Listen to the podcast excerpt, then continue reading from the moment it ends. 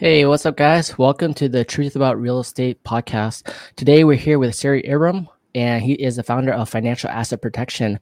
And today, we're going to learn more about Bank on Yourself and what that means, and how uh, he teaches his clients uh, and audience to bank on yourself and create wealth, uh, wealth protection. So, welcome, Sari. Let's talk about uh, Bank on Yourself, and let's talk about you and everything that's going on in the industry right now. Hey, Matthew. Thanks for having me on. I appreciate it. Cool. So uh, let's talk about like tell me more about you know you and your company and how you got started in all of this. Yeah, definitely. So I, the way I got started into this, I was I've been in the insurance business, insurance financial services industry for about five years.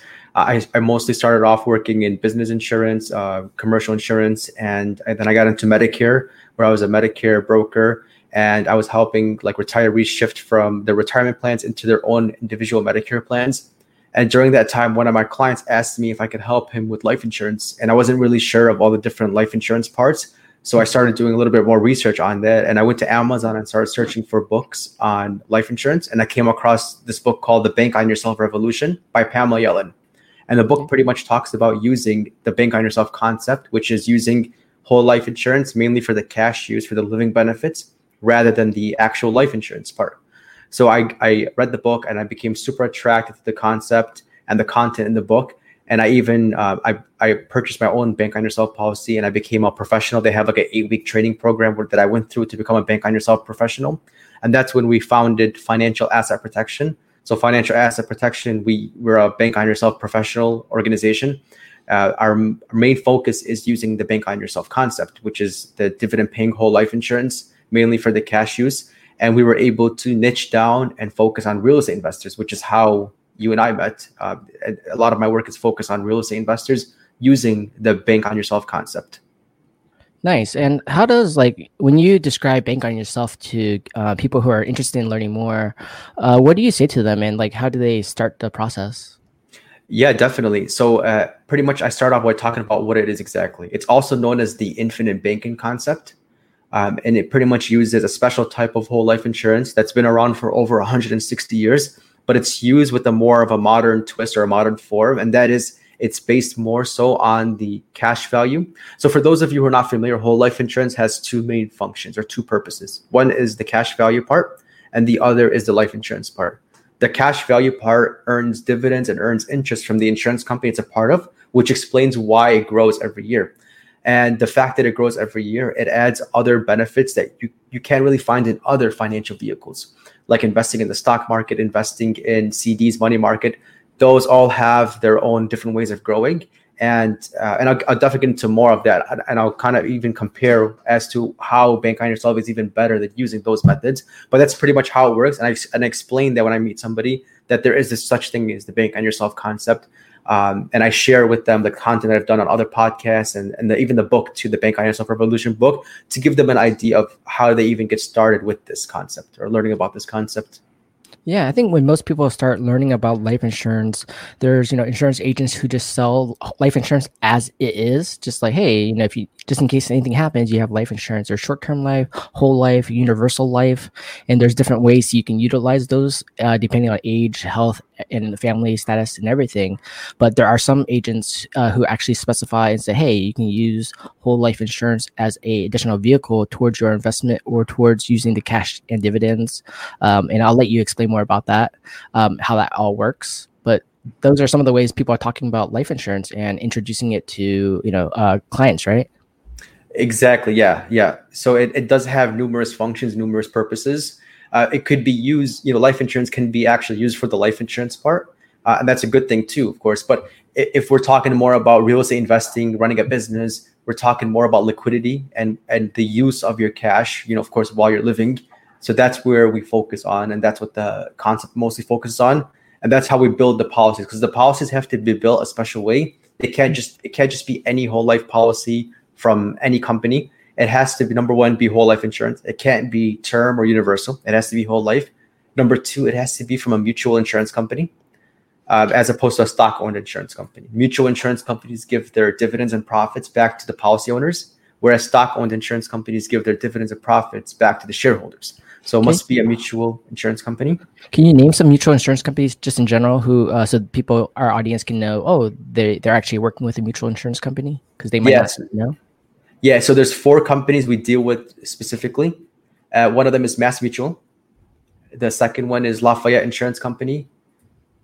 Third is Security Mutual. And the fourth is Foresters Financial. Okay. And there's another one out there too. New York Life is probably a, a big one as well. Yeah, so New York Life is good. It's a mutual insurance company. The thing is, is um, there's another factor to consider with the bank on yourself concept, and that is the flexibility of being able to, to put money in and take money out uh, through the paid up additions rider. With New York Life, their paid up additions rider isn't too flexible. Uh, it's not as flexible as the other four mentioned. Uh, okay. Security so Mutual, that's good to know. That not all not all whole life are actually created equal. You want to look deeper into it to understand your policy, the rider, how exactly works uh, for exactly. you as an investment vehicle, more so than a insurance vehicle. Exactly, precisely. Okay.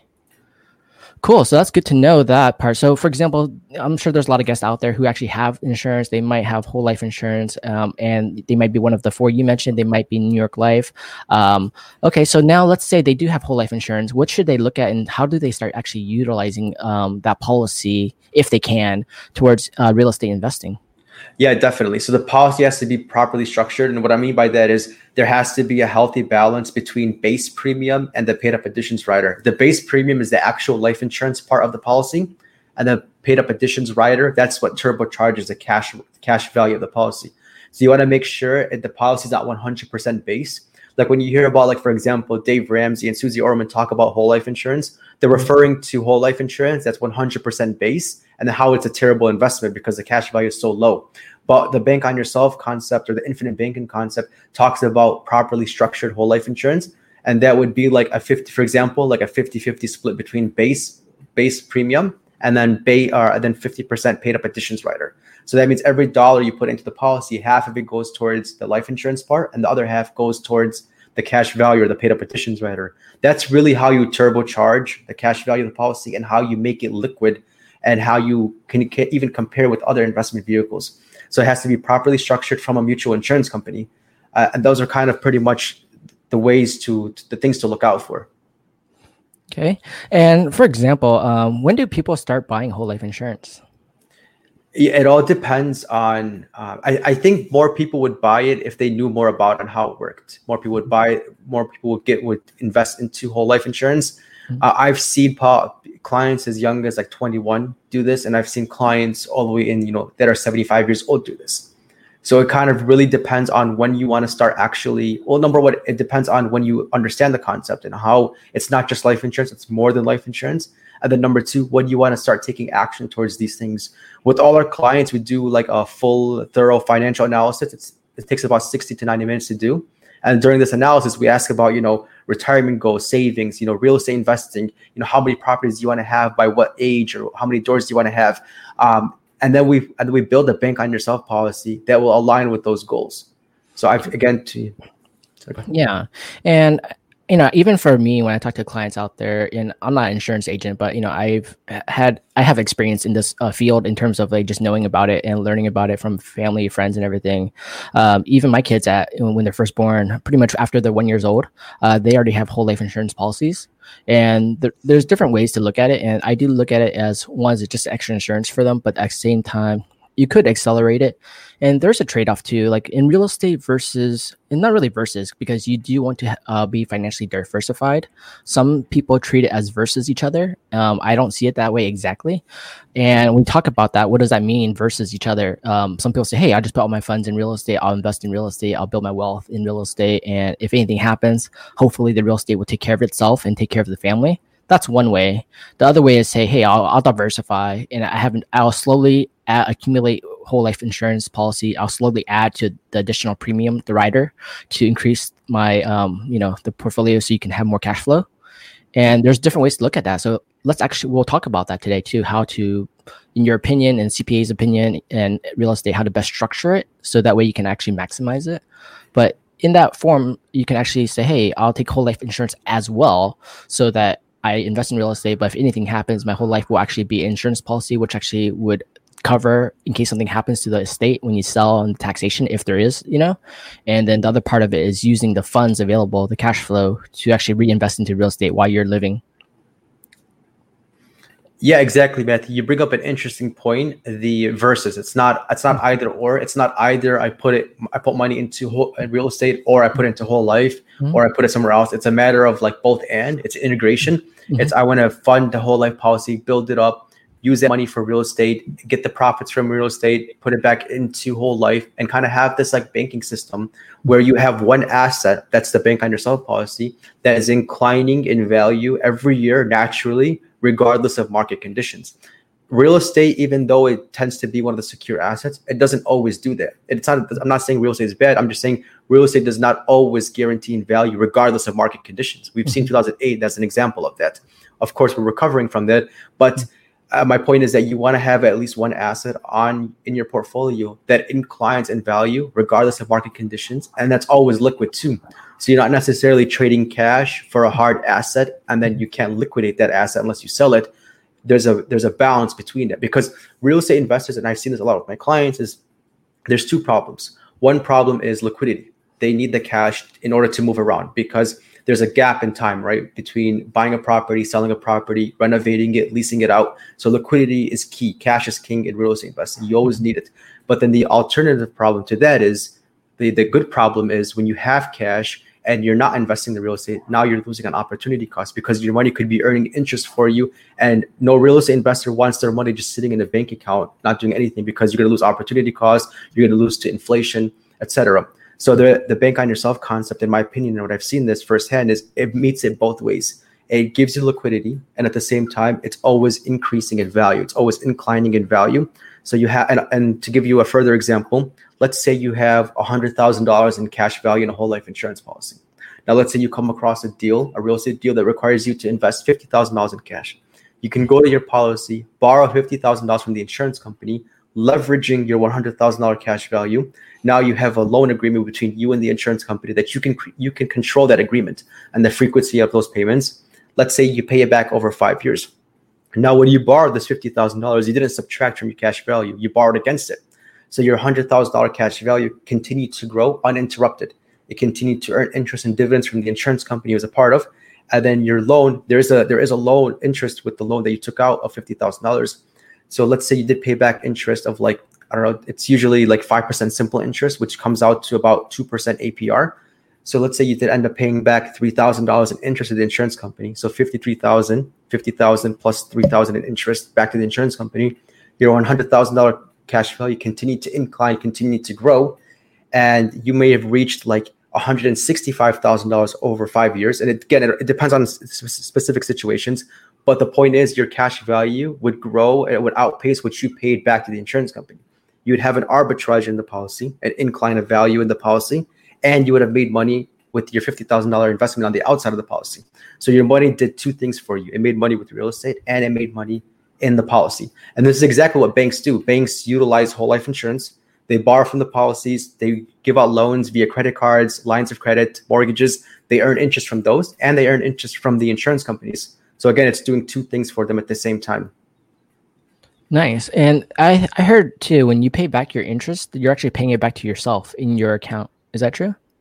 So when you pay back interest, you're paying interest to back to your main account. I guess it, it, it, actually goes to the insurance company, but okay, because so yeah.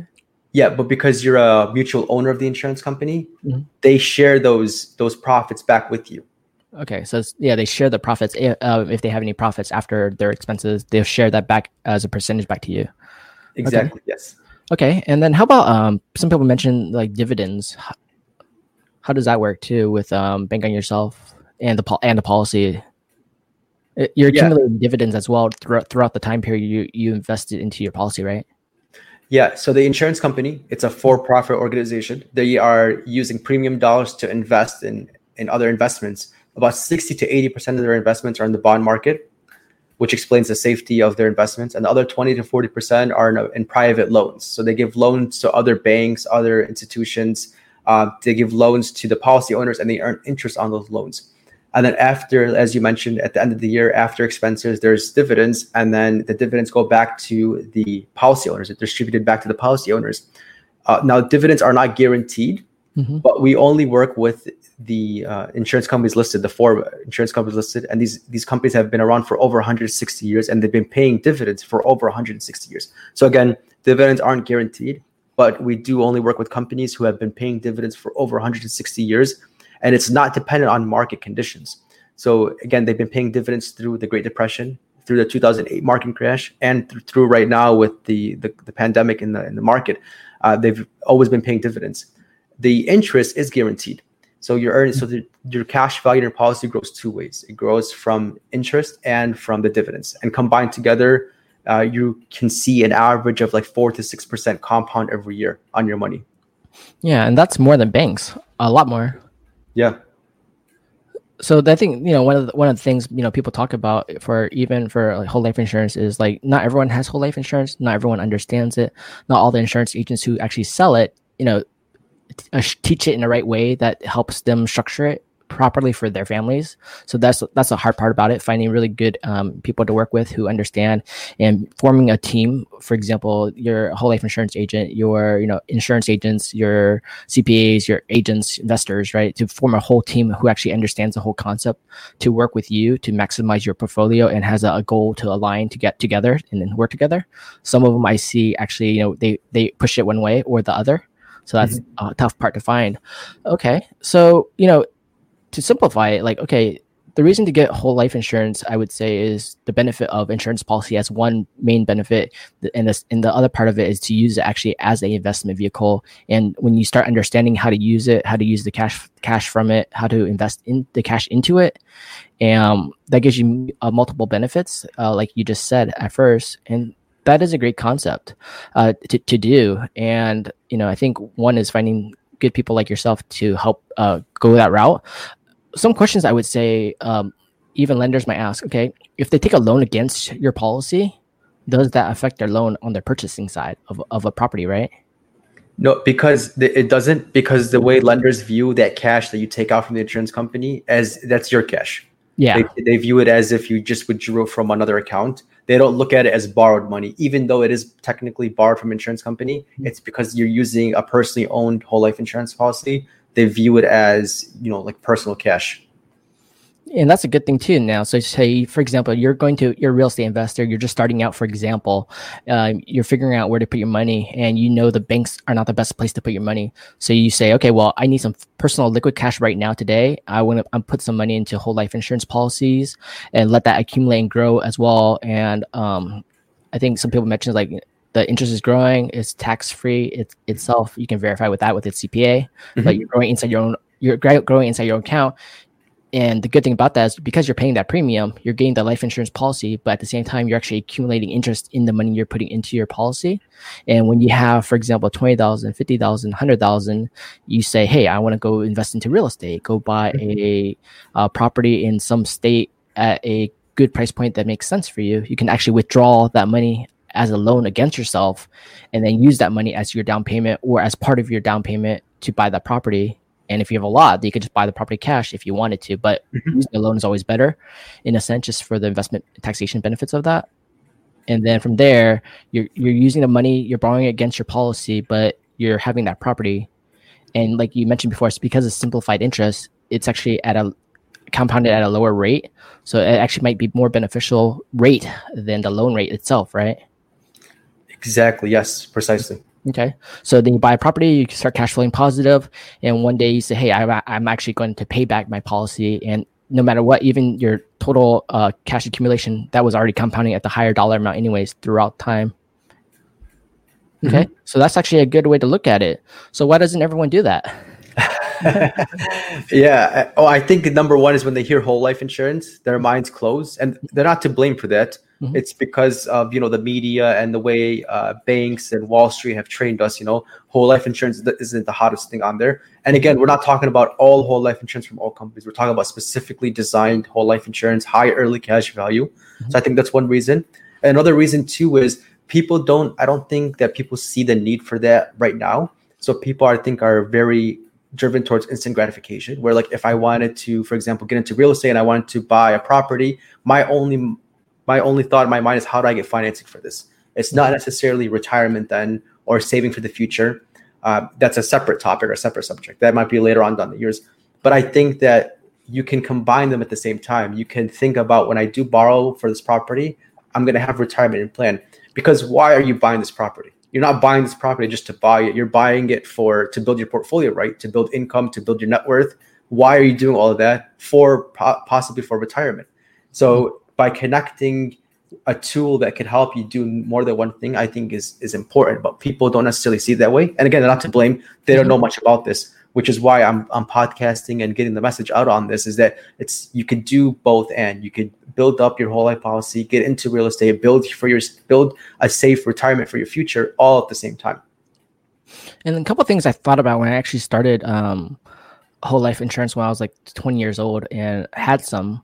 Uh, I still do, but for example, one thing I looked at too is when you're paying that premium up front at an early age is a lot cheaper than it is at a later stage. And being young, you're you're pretty healthy for the most part. Then you have a good premium. You're probably like an A plus on paper, mm-hmm. so that's good. Uh, thing I looked at when I started investing in real estate was that okay, well. You still are paying a premium for your policy because it still is a life insurance policy, even if you're doing cash and you're accumulating wealth inside of it, you're still paying a premium. And one factor I looked at too was what was the break even point that the money I put in today, how much, how long will it take me to break even? Because the policy still has a expense. The policy you're paying for the policy really, and in the first years of the policy, the company is taking money from the policy itself to pay for that premium, right? and then you're still cash advancing but at the same time there is a break even point and that break even point when i started looking at it was depending on how much money you're putting in could have been 12 to 15, 15 years. Yeah, yeah, good point, Matthew. Mm-hmm. Uh, so, so just hearing 12 to 15 years, that mm-hmm. I, am assuming that the policy was built as 100% base whole life mm-hmm. insurance, no okay. paid up additions rider. Okay. Uh, that's yeah. what it sounds like. I'm not. I'm just assuming that. Mm-hmm. Um, yeah, I think it was back then. Yeah, the policies we build they can start breaking even between like year two and a half to year three. And yeah. you are right. There are there is a cost to this insurance. It's not too good to be true. Then mm-hmm. there is actual for profit organization mm-hmm. that uses premium dollars to pay for expenses. You know, so in the first couple years, that's when the insurance premiums are the highest for whole life insurance. But then they start to decrease, and eventually your cash value of your policy will exceed what you're putting into it. We've seen it as early as year about two and a half, year three, yeah. depending on how much you can get approved for and how much the premiums are about 2.5 years in, you can start breaking even. And then after that, your cash value of the policy is outpacing what you're putting into it. And of course, you can still borrow. And you're absolutely right. And just to clarify mine, that was when you're young, you're a kid, you're building up, and that's like a you know a little bit ago, right? Just a couple years ago, for mm-hmm. example. Mm-hmm. But you know, um, that's one way. So definitely the way you're uh, mentioning customizing it to your plans because I've seen doctors, dentists, lawyers, uh, big entrepreneurs, investors who actually like you said, you know, specify the maximum. So they're doing like 50 50, where they're actually trying to, the goal, number one goal is to maximize the cash output mm-hmm. and minimize the life insurance because that's not their goal my goal, for example, some people's goals might be just protection first and then slowly increase the asset as you get older and you start having money from jobs to put into it. So it depends on where your level is as a investor, as a person who wants to use this vehicle to grow.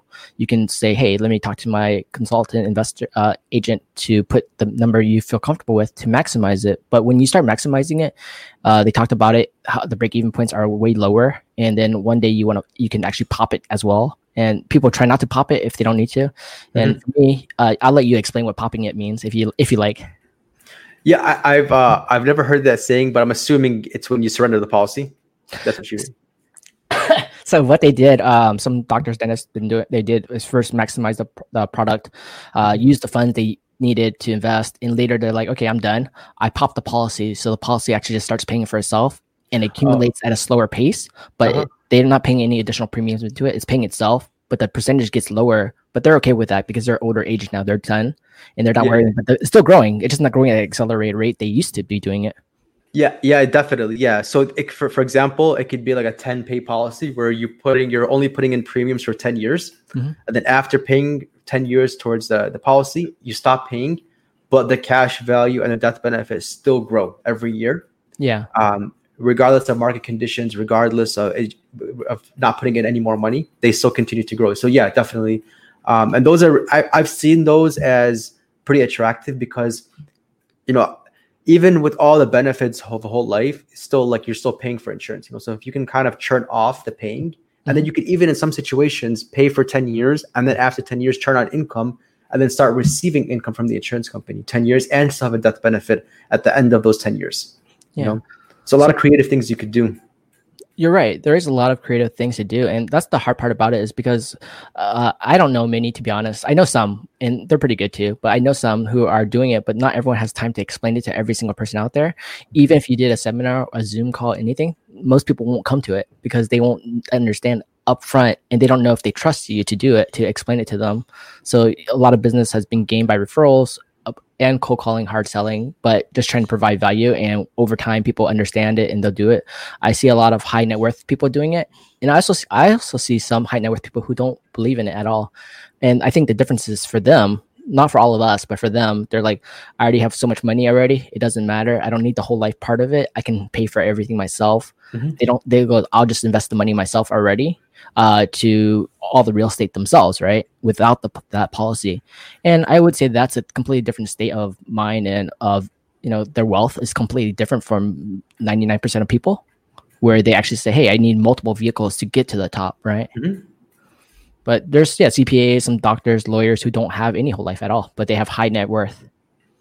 So. Yeah, and, and I think that it's they because they don't know all about this. I think, in my opinion, if they knew more about whole life and how you can bend it mm-hmm. to to fit your portfolio, to fit your your reality, um, I think more people would would purchase these policies and mm-hmm. become a part of the, of this concept. Okay, that's that's fair, of course. And I've seen some um, they use it for estate planning as well yeah. as additional benefit too. So they they use all your benefits already plus the estate planning too. Yeah, yeah, of course. You know, it's um, it, the death benefit is income tax free you know and of yeah. course consult with your tax professional. I'm not giving tax advice but the, the death benefit is income tax free so if you have large sums of money that you want to leave for the next generation um, you can't obviously you know talk to your estate planning attorney about this but you can't just pass over cash from one generation to the next generation without a vehicle. It has to be through some sort of legitimate vehicle you know and life insurance is one of those. It's arguably um, the most common one for that for passing generation from one from passing wealth from one generation to the next tax free yeah that's a good point too because not everyone uh, realizes that and that of course you know even real estate we talk about hey make sure you do your trust papers your uh, whatever you need uh, and try to stay away from probates right? And mm-hmm. that probate is you know 80000 plus expenses alone and time and headache that not everyone does it and people run into that issue another thing people don't talk about often and i think we need a lot more education for the entire world just about you know uh, planning and mm-hmm. financing and um, even for estate planning too that tax benefits uh, using your insurance policies to cover uh, after the dis- after the minimum so i think right now is like what 10 million right now so after that yeah. 10 million mark then using that policy to pay for the rest rather than selling a property because who wants to sell a property your family just gave you or you inherited right because you mm-hmm. have to pay taxes Yep, exactly. So that's that's why a team is really important to make sure you're covering your bases from every single angle. But it takes time to get to there. So if you're if you're 18 years old and you're just starting, or even if you're 16 and just starting, you, I'm pr- pretty sure you're not thinking about all these yet, um, and having the right person to show you the different ways to build together. Exactly, I agree. Yeah, yeah, and, and I think that you know even if you are young and listening to this, um, you don't have necessarily have to start off with you know purchasing a whole life policy but i my, my advice is start off learning about this you know? Uh, you know matthew and i have mentioned a lot of interesting benefits about this. I would just start off by like le- learning about this and learning how to think like a bank or thinking like a large corporation because it's exactly what large banks and large corporations do. They utilize whole life insurance for more than one aspect. Um, and I and I think that if you can learn about this, at least not necessarily start it, but just learn the concept, learn the process at a young age, uh, it would definitely help you out in your future. Yeah, I think because it's not like a, for me, it's not like a fun concept to learn. It's an important concept. It's not a fun concept. Yeah. People are attracted to real estate. Hey, real estate investing, you can start at any age. You can invest in some small city, small town, and get cash flow positive, right? Make a you know mm-hmm. make some money. Who no one goes out there. I don't think no one goes out there and says, "Hey, let's learn about whole life insurance." Who wants to talk about dying? You know. Yeah, yeah. Not yeah. exactly the best topic to talk about, and uh, for most people, they probably don't want to hear it, you know, and they yeah. just avoid it at all costs. Yeah. Okay. So you know, let's jump back into this part of it. So for those like you know, planning for retirement, planning to do bank, learn more about banking yourself, or compare against like traditional retirement plans, how do you start start them off and get them into the mix of you know having money at the bank, having money in 401ks, IRAs, um, whole life insurance policies, investing into real estate? How do it feels overwhelming when you're first starting, right? Yeah, exactly. So I would start this off by ask yourself six questions. So if you had all your options, your financial options listed in front of you, ask yourself these six questions to differentiate them and for you to decide on your own that it is the best, not necessarily somebody telling you this is the best, but for you to make that decision. And the first question is ask yourself in, in regards to fees, how much does it cost uh, to maintain this vehicle? And how much will it cost every year to maintain this vehicle? In other words how much of your gains or how much of your principal is going to go to the maintenance of this vehicle? Ask yourself that first question. The second question ask yourself about risk. How much is your money at risk? And base that risk on you know historical risk at expected risk um, but consider the risk aspect of your of your where your money is sitting and and its potential. The th- third is think about limits. Are there any contribution limits to this vehicle? Is there a maximum you could add every year? And is that suitable for you that maximum? What if you make more than that or have more than that and you want to put more into it? Is this a suitable uh, vehicle for you? Number four think about liquidity. How can you take your money out of this? Is there a way you take your money out of this and still own this asset without having to liquidate it or sell it so the liquidity aspect and um, number five integration can you integrate it with other investments can you do more than one thing with this money and the last step is your tax liability. Think of how much taxes you have to pay using this vehicle, either from the vehicle itself or the vehicle in connection with your other businesses or other retirement plans you have. Is this going to en- enhance that or affect that or hinder that? So think of these six questions. So it's fees, risk, the limits you can add, liquidity, integration, and tax liability. And then from there, be able to determine which vehicle is best for you. And if we want to take it a step further and kind of break this down into, you know, compare like a, a 401k to a bank on yourself concept, we can start from the top with fees. So number one, mm-hmm. with 401ks, they have recurring fees every year, regardless if there's gains or not, you know, between one to two percent every year. And those fees can eat up a lot of your, your principal over the years. With the bank on yourself policy, as mentioned, the fees are the highest in the first couple years, and that goes to the to the company. Now with us, with our our firm, we get paid directly from the insurance company. So there's no fee for service for our fees or our work to help you structure these policies. We're not going to charge you every single year like one percent of what you have in the policy just to maintain it. Um, with 401ks, it is like that. And again, I'm not bashing 401ks. I'm just saying keep your eyes open to that, to the to the fee component of that. And then number two, risk.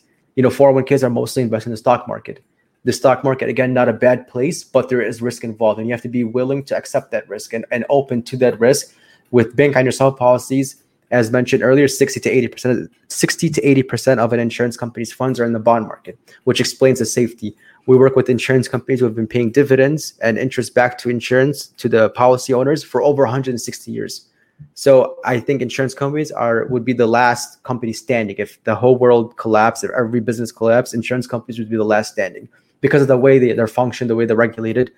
Um, so in terms of risk, bank on yourself would definitely win in that aspect. The third contribution limits. 401ks, the contribution limit is like $20,000 a year.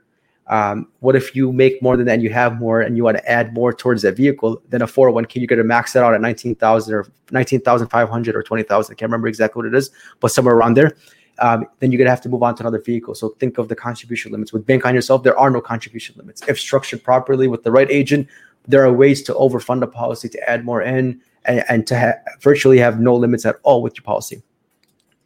And then number four, liquidity. If you put money into 401k, you can't use that same money for real estate investing.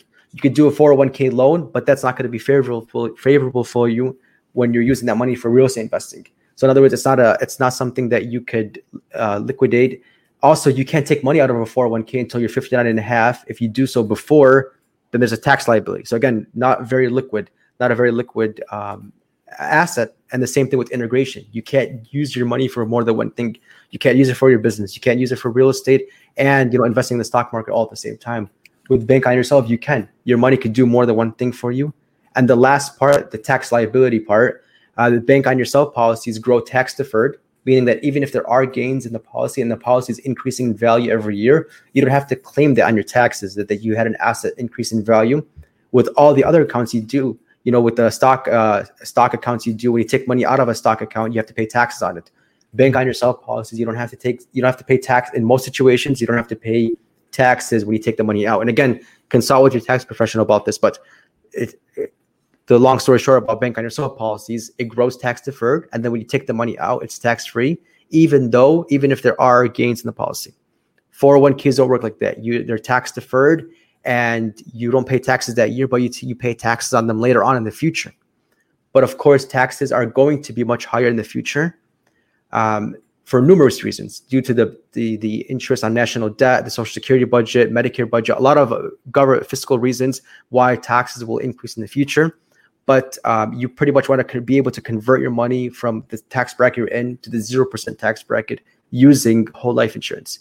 So I'll kind of take, I know I just spoke a lot. I'll just stop right there. That, that's perfect. That's a uh, great explanation, and you know everyone should should replay this video, of course, to go through all the step by steps. And there's more uh, different uh, things I even thought of and other clients have thought of too. And we can talk about advanced topics like that. Let's just say that's a starting point. There's actually more yeah. advanced ways to utilize the funds. Yeah. Uh, we can talk about that as well and kind of go through that. But it makes sense. And I think the reason, one thing you said tax, uh, tax deferred or tax free for the policy is because you're actually paying the interest back as a loan to the policy. So that's why you're deferring the taxes on it because you're it's a loan against you, but you're actually using that fund. And let's say one day you're not here, that policy will kind of cover itself anyways because you're paying back using the policy insurance policy to cover back the loan debt and then taking the cash accumulation back to yourself anyways. That's mm-hmm. another way to look at it. So you don't technically have to pay yourself back or pay the insurance interest back but you are accruing interest so you want to watch out for that as well. Yeah okay. So is there any cons to all this things that yeah, should, you, people should be aware of? Yeah there is a capitalization period. You know it's not free money. You actually have to you know get build up the discipline to store money somewhere and and have the discipline to to commit to those payments. So, you know if you're committing to you know $500 a month for 20 years uh, it might be tough for people to come up with that you know every single month and there's ways you know there's flexibility involved so if you did end up doing that you don't have to commit to 100% of $500 a month but you do have to commit to paying for your premium uh, every year. Uh, if you do t- if you do borrow from the loan, you have to commit to paying back that loan. You don't want your policy to lapse in coverage and just kind of ruin all that hard work you built up. So I think that's the con of of doing all this is that it takes discipline. It takes you know it takes thinking outside the box. You're not necessarily just you know putting your money somewhere. You know how much ROI can I get on this? If I give you a dollar, how much you give me back? It doesn't necessarily work like that in the beginning with this policy. There will be gains, and your your money will multiply over time, but not in the beginning. Yeah, I think there's even a table too. So when they give you a policy, you actually get a table. It shows you accumulation of funds and your growth and the cash values and yeah. potential dividends, for example. But you can kind of see, okay, after X years, you're growing this much, and after so many years, it'll start substantially growing. Mm-hmm. And you look at that and you say, hey, if I can continue paying the policy throughout time, no matter what, I'm going to hit these numbers and it's going to be super beneficial. And after all the calculations, you're actually doing really well with it, but you have to be disciplined to say, this is part of my portfolio and you can invest X money to that uh, portfolio, then you, it, it works, you know? Mm-hmm. I think that's, a trade off right now. Um, and one thing I thought people mentioned too, some people ask me, hey, should I put money for my kids away in some college fund, whole life insurance, real estate? And it really depends on your how much money you have. But you know, I see some people actually put money into whole life insurance for the kid and say, hey, for example, I'm going to accelerate it so that by, by the time they're 18 years old, it'll pay for all the college uh, because I, because they accelerated X amount to cover that cost uh, upfront when they were one years old. Mm-hmm. Yeah, exactly. Yeah, yeah. Um, I'm working on a policy right now. Uh, it was a newborn policy, a girl newborn, and the grandfather is paying into the policy every every month. By the time um, by the time the granddaughter is 18 years old, I forgot what the numbers were, but it was like she would have four hundred thousand dollars in like cash value, and they won't have to pay any more into the policy. So yeah, definitely, it's because of compound interest mainly. That's the reason why. It's because of compound interest, and over time, the policy would just accumulate and compound and, and i think it would be perfect for for college funding you know? Mm-hmm. so yeah i think that makes sense and i think when um, insurance agents tell clients that way hey if you're looking to save money for your kids this is a great way to do it. If you compare it to college funds here's all the benefits of it. Here's the cost here's the benefits but it outweighs the the cost. And then for others investors if you want to start investing in real estate, no matter how old you are, this is an additional way to go there in a you know in a long term form, but to go to gain more wealth together is another way. Um, mm-hmm. A third way I actually want to talk about today too. If you if you um, I don't know if you ha- have done that.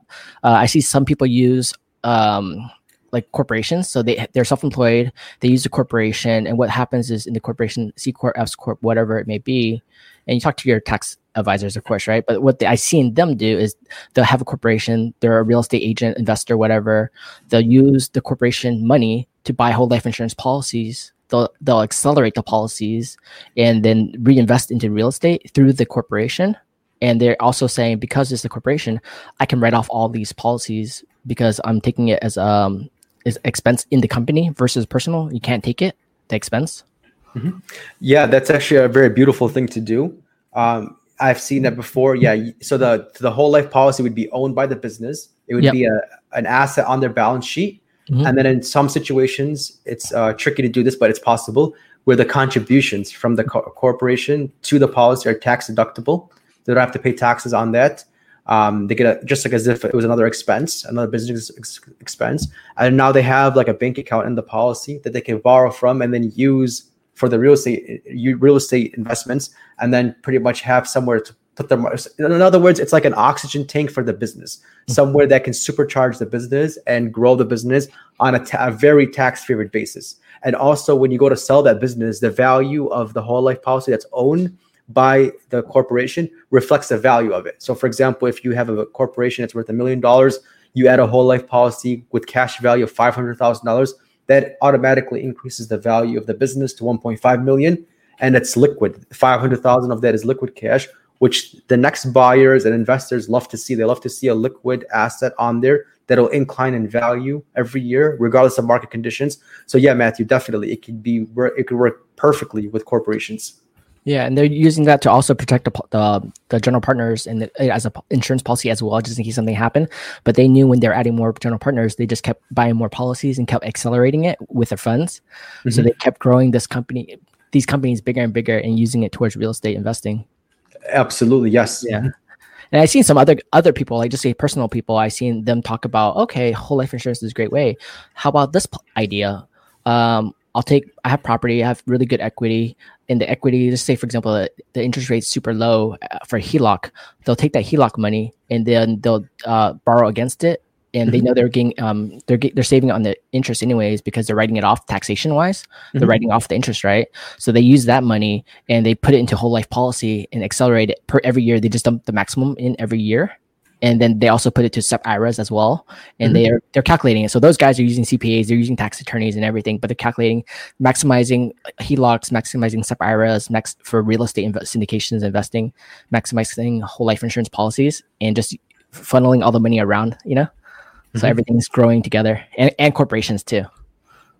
Yeah, so eventually these corporations are making more money in their accounts than they would be from in some situations from the actual revenue of the company you know uh, yeah because they're they're very financially sound and they're not and, and a key thing about this is that if you keep reinvesting your money back into your business that's a good thing too you know you, you want to build up your business but you have to remember that when you keep reinvesting your money back into your business you're still working for that money rather in this situation as matthew mentioned you uh, your your money is working for you. When you're parking your money in the right places earning compound interest growing your money is going to be working for you rather than you having to work for money. And so by doing all this stuff by banking on yourself you're you're thinking this is the this is a great way to protect your wealth right? And to also grow your wealth. Mm-hmm. okay. So how do people get started uh, with you on doing that yeah. So uh, first step is we do a financial analysis call. It's a confidential financial analysis. It takes about 60 to 90 minutes to do. And this is where we go through your, your financial picture, your financial situation to see where you're at, where you want to go, uh, some of your real estate goals or other business goals. And then we do a second call. That's the personalized solution call. It's when we structure a, a whole life policy or bank on yourself type whole life policy uh, based on what we uncover in the financial analysis call. So it's there's different companies, different products, different amounts. It, it, it, all depends. So we can't. It's hard for us to guess on which company, which product it is. That's where the analysis comes in from. We get it. It, it gives us a better idea of how to structure that policy, And then from there, after the personalized solution call, the second call, then we execute and submit the policy. It takes usually there's medical underwriting involved. It takes about four to six weeks of medical underwriting to do, and all this can be done virtually. By the way, we, we never have to meet face to face. I we we work in with all 50 states, so um, pretty much it's the analysis call, the so- solution call, and then we submit it to underwriting, and then about four to six weeks it gets approved and then you can start funding the policy and then we do a six month review every six months to see where you're at where the cash values at where your loans are at where other other things are working out and we see do we need to improve anything? Do we need to change anything? Is this all working out? Is this is this going down the path we thought it was going to go? And we compare that we test that out every six months. Good. And i would say it's good to you know for example if you're even if you're starting or even if you're uh, already in uh, the midway you know working with you working with a cpa working with investor syndicator like me mm-hmm. uh, investing in real estate then you can have a team together so you have the real estate syndicator investor you have uh, ira IRA companies and SEP IRAs. Um, you have you for the whole life insurance policy and CPAs and lawyers to go through it. And you're building a team over time, regardless of how old you are, then you can work together to structure the best way to build and protect your wealth, right? Yeah, yeah, I love that. A team. It's all about the team. Yeah. Definitely. And that makes sense because you can say, hey, based on this, here's the numbers that Siri provides, here's the output, here's the estimate of time, and here's the value we can utilize to grow. And then from here, let's put into real estate investing. While you're still always doing that one, you're growing your real estate investment portfolio as well, protecting all your assets in case anything happens. The whole life insurance covers your family. So you have the extra protection as well. And your money is just growing overall, and you're protecting your family and building wealth for generational wealth, which is I like to build generational wealth. Yeah, yeah, exactly. And we're bulletproofing this. As mentioned, we're, we're looking at all the risks, everything that can go bad, and we protect against each one of those.